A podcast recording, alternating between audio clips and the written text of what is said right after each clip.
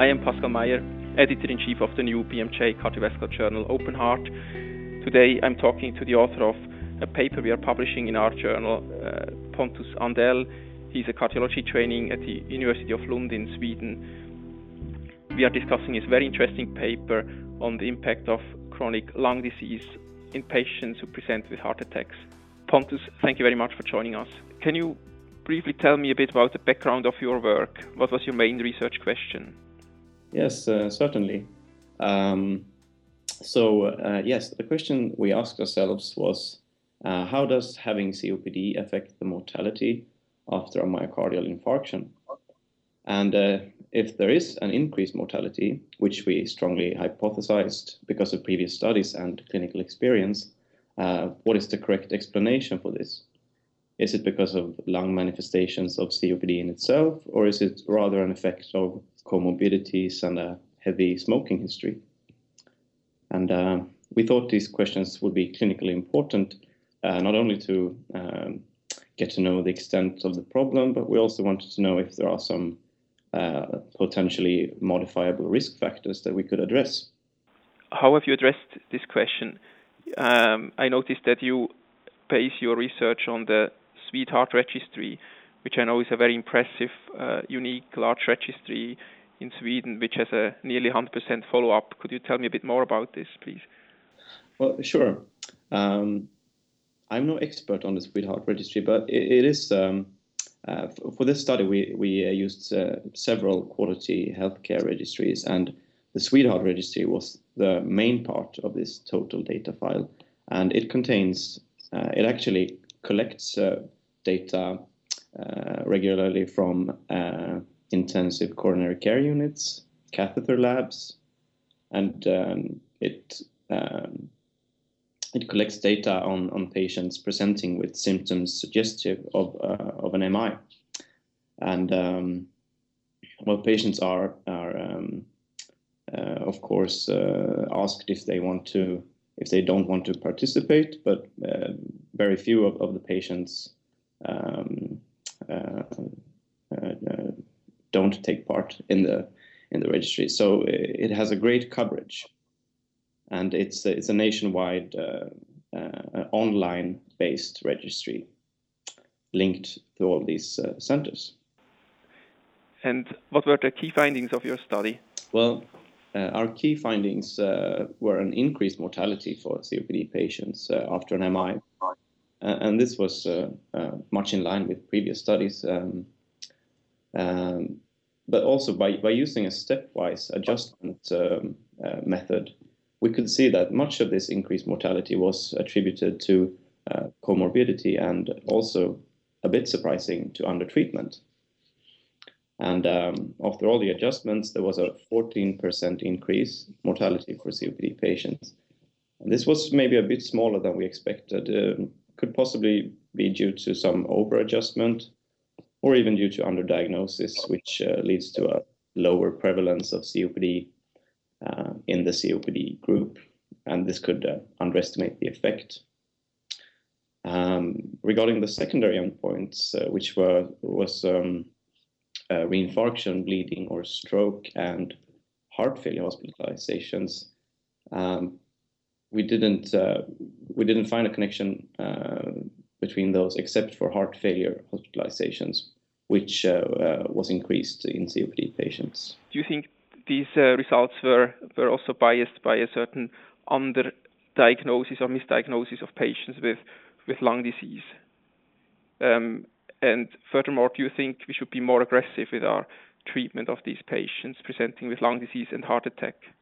Um, I think the, um, well, the findings, I think they are are real, but um, I don't think you should pay too much attention to the exact percentage of the increased mortality.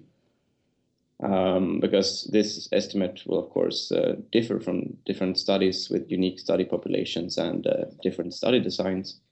But um, as we've already talked about, I think the problem of comorbidity and undertreatment are um, the key uh, results here um, in terms of um, of the effect on mortality, because these could potentially be modifiable.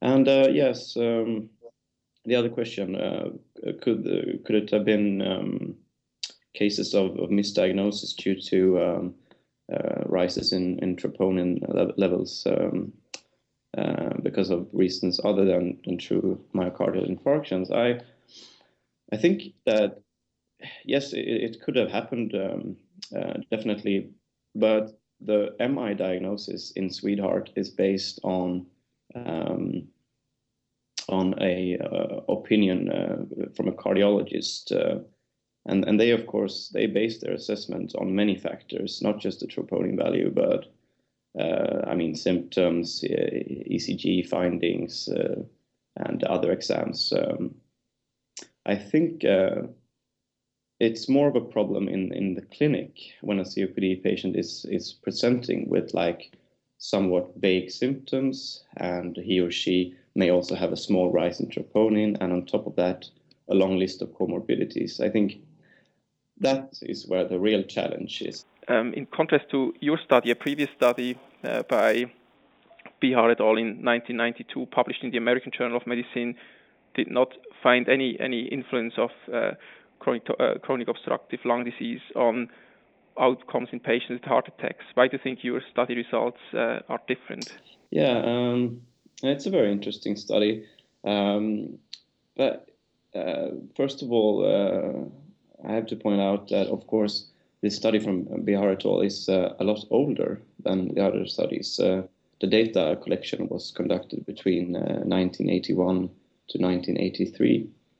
And um, it's hard to compare studies that are 30 years separate from each other. But um, I think um, uh, obviously a lot has changed in the treatment of uh, myocardial infarction since.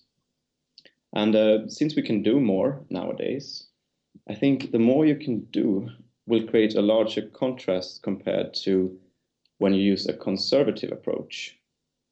And maybe COPD patients are at a risk of getting a more conservative approach, and uh, that contrasts a lot to the more aggressive treatment um, that maybe non-COPD patients uh, get to a higher degree. And what do you think is the clinical implication of your finding? Would you recommend the clinicians now uh, assess all the patients who present with heart attacks for, for lung disease as well? Mm. Well, I think um, the, the clinical recommendation from our study uh, would be that um, uh, firstly, uh, in a patient with a heavy smoking history, uh, clinicians should have a low threshold for doing a pulmonary function test, uh, of course, in a more stable setting. Uh, and this is, of course, because COPD is, is underdiagnosed and undertreated, which is a problem in itself. I think, secondly, if the patient has COPD, you should suspect that other diseases are also at play, such as maybe heart failure and other manifestations of cardiovascular disease. And you should try to uh, treat these accordingly. And um, I think, last but not least, uh, we should refrain from undertreatment um, um, just because they have COPD uh, because maybe that has been the case uh, in the past. And I would like to exemplify this by talking a bit about cardioselective beta blockers. Um, they have been studied quite extensively recently, and um, uh, I mean, previously they have been withheld from COPD patients because of fears of, of um, um side effects but now, in general, they should not be withheld because they have been proven both safe and efficient. So, yes, that's uh, progress we should um, continue with. And why do you think is COPD not included in any of the of the current risk scores, neither in the GRACE score nor in the TIMI score? Do you think they should be included? Yeah, it's um, it's a good question. Um, I don't know really. Um, uh, why they are not included. Uh, I mean, probably because they never have been, and uh, um, maybe one is a bit reluctant to to change the the scores. Um, uh, too often. Um, or maybe we've just underestimated the implication of COPD. Um, could also be due to uh, the fact that people want these scores to be uh, as simple as possible, uh, to be widely used, because otherwise they lose their value. Um, so maybe asking the patient about the smoking history is enough. Um, or maybe COPD should be uh, implemented in, in these scores. Um, I don't know really. What would you recommend for future research? What would you recommend other researchers? In which direction should we uh, should we go from here? Uh, we are currently um, using um, the same study material to investigate the role of uh, beta blockers as secondary prevention after MI for COPD patients. And there was a very interesting article by Quint and co-workers that was recently published in uh, British Medical Journal. And this study addressed these questions. Um, but even before we saw that study, we thought it would be interesting to characterize those receiving beta blockers versus those who do not and try to see why the treatment differs. Um, and is it a justified undertreatment due to obvious contraindications or what are the reasons?